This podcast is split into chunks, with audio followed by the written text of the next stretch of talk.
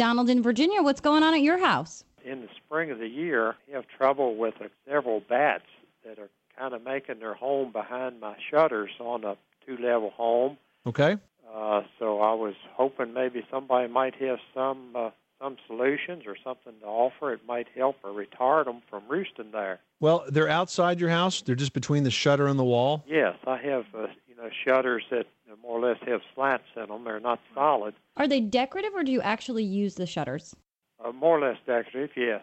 Because I'm thinking, why not use some sort of chicken wire to create a barrier in that space, almost frame out behind that shutter between the house to make it like a cage that they can't get in? There's probably a gap between the shutter and the same thing. You could use chicken wire or even steel wool that you pressed in around the outside of the shutter edge, or maybe even some um, um, uh, copper or something like that that's not going to rust, and basically fill that gap around the shutter edge, and that will prevent them from being able to get in there.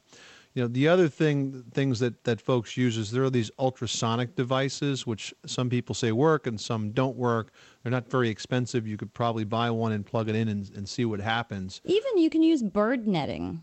Yeah, or bird netting. Yeah, that would work as well too. I had wondered something about like the maybe chicken wire or bird netting, and I Yeah. wondered if it would make another a better grass for 'em to roost on. You know, just uh, they usually come uh, early in the spring, and they're there till oh maybe like a month or so ago, and I guess the colder weather drives them on. And if they like your house, they'll find your, their way back every year. They seem like they made permanent residents, and maybe bringing a couple cousins or uncles with them. well, they making much of a mess there? Yes, you get bat residue, and uh, Yeah, and that stuff can uh, make you really sick. So, it, yeah.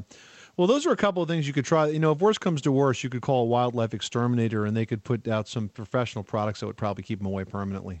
All right, Donald, thanks so much for calling us at 888 Money Pit.